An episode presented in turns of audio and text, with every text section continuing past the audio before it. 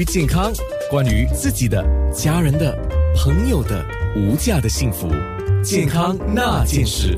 哦，刚刚在面部直播，我们已经在说听众问起耳垢的事情，我们已经在说耳垢啊，耳垢的产生，它是叫正常吧？顺娟，是吗？嗯，是正常的，对吗？耳垢的正产生，常的，它其实是来保护我们的耳朵。嗯，耳垢的分泌，因为它本身是有一些酸性的，所以它会保护说，呃，不会让那些来呃 fungus 哦霉菌在我们耳朵里面滋生，而且它也会抵挡住，不让那些小小的昆虫跑进去。嗯所以所以它是一个属于一个保护的作用，所以没有什么必要，我们不用去挖它，对不对？不需要。很多人只是想说，可能他们洗完澡过后觉得耳朵比较湿，所以他们也只是需要清理外面而已，完全不需要把它插进去，那个是另外一个了。哎，嗯，可是我说我自己的一个习惯啊，除了是我们耳朵有外耳嘛，那外耳湿的话，稍微就要擦干嘛。对吗？对有时候在洗澡的时候，你会用水稍微洗一下你的耳朵嘛，就洗干净。当然，你不要放很多水进去了啊。然后呢，就是耳朵里面呢，就是我们的听到，对吗？是叫听到吧？那个耳道耳道哈，那个耳道有时候湿湿，我会稍微用棉花棒，不然我不敢直直的，就是把它插进去，因为耳膜会擦破的。对吧？嗯然后稍微就把它这样把水分滚一滚，呃，这习惯啊，这样 OK 对不对？其实它也只能算是一个习惯。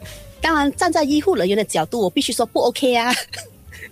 嗯，哦因为它的耳朵里面的皮肤就跟我们身体的皮肤一样，就是我们只是普通洗完澡擦干，它自己里面会自动就是会慢慢变干。哦嗯 OK 不需要特别的塞一个布或者什么进去把它去弄干。嗯好了，了解了。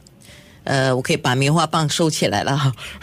嗯，可以做其他作用。啊，对对对对对，哎，直接直击这个问题，既然我们今天说你听见吗？每个人的听力啊，有些人听觉很敏锐，一点点声音他都听到；那有些人要声音很大的时候他才听到啊。这中间先说我们的听力为什么会下降，原因是什么？听力下降的原因，OK，通常比较常见的就是正常老化，所以我们的听觉神经线里面的细胞会慢慢的老化。因为从我们当 baby 一开始，婴儿一出生，我们里面的细胞是属于在里面定型的，它并不会再增生。所以当我们年纪越来越大，它只会慢慢的越来越老化。再加上说，现时代刚刚我们在聊着说那个我们用耳机啊，全部这些东西，它会造成了一个另外的就是噪音性的听力损失。嗯，当我们经常性去听太多很高音量的呃很高分贝的声音，全部嗯对了，它就会导致说我们的听力退化的比平常人快一些。比如说他们在一些呃比较嘈杂的地方工作的，我们都会发现说他们的听力可能会比同年龄的人下降的比较快。就是这些是属于外来的损伤嘛，对吗？外来的因素，对，正常的因素通常是老化。OK，但是嗯我看过一些报道，也说有一些药物会使到听力下降，是这个吗？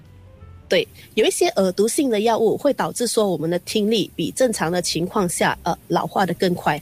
通常医生在给你这些耳毒性药物之前，会先告诉你它可能的副作用，然后会叫你去注意一下自己的听力。对于一些更加敏感的那个呃耳毒性药物，通常医生他们在给你那个呃药物之前，他们同时的也会安排你们回来做一个全面的听力检查，就可能我们这边的有时候会看到说，他们可能将近是每个礼拜都要回来重新检查那个听力。当发现那个耳毒性药物真的是对呃病人的听力造成损伤的时候，他们需要调整它的分量。OK，我再问两个问题哦。我看过一个说法，说到心脑血管疾病，呃，三高其中的高血压也会影响到我们的听力。这个是一个我这一次因为要做这个节目，我去做了一些资料搜集，看到的一个说法，是是这样子的吗？也是对的，因为当我们很多时候就就跟我们普通身体里面的那个呃血管血流一样，我们身体里面需要一定的氧气，还有那个 nutrient 那是营养素。当我们有高血压的时候，就是我们血管里面的那个血管的微循环会造成了一定部分的改变，它会导致说我们的耳朵里面的细胞得不到充足的营养，而造成它更早的老化。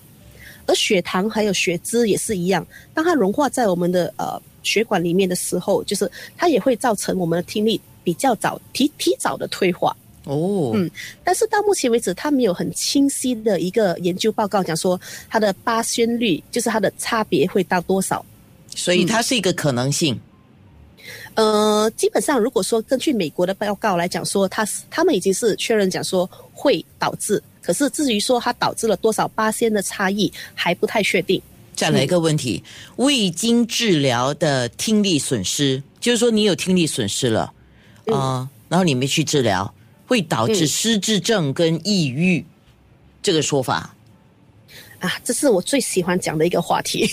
就是说，当我们有听力问题的时候，其实它并不是一个直接的导致失智的发生，可是很多时候是属于说呃间接性的。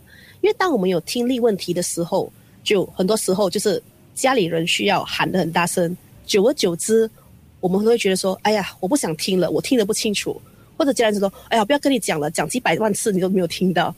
所以它会导致说一些呃，变成说他们开始有那个社交距离，而久而久之，当别人不跟你讲话，你也不跟别人讲话，头脑可以活动的那个呃活动活动范围会变得变得减少，所以也会导致说他的社交距离而引起的那个失智症，并不直接说是哦我有听力问题，所以我有失智症。可是因为听力问题而引起的社交距离，而且疑问他们会觉得说，呃，病人可能更容易跌倒啊，发生意外呀、而这些而导致的后果就是啊，也会引起制造失智症的问题。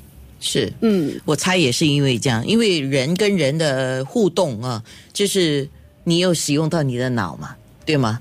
当你嗯各种使用脑的几率下降的时候，基本上你的脑停止使用，它就是说就产生了这些退化的问题嘛。就好像电器一样，你不开它，它放在那边久了，它就是会坏的。对。嗯对，更经常我也会跟来病人的家属讲说，我们的头脑就是那么大。当我们有听力问题的时候，我们会要更努力的去聆听，而且它就会导致到说，我们头脑的活动部分、活跃部分被着重在了去猜那个字字眼。也可能你听的时候你听得不清楚，或者说想说，诶，你的记性不好，你是不是有脑脑脑不好了？其实很多时候只是因为我们根本就没有听清楚，所以头脑没有办法去记起来那些那些资料。叫你三点出门，结果你四点才出现。其实我一开始就没有听清楚，不是因为是我的脑力不好哦，还没有到那么远。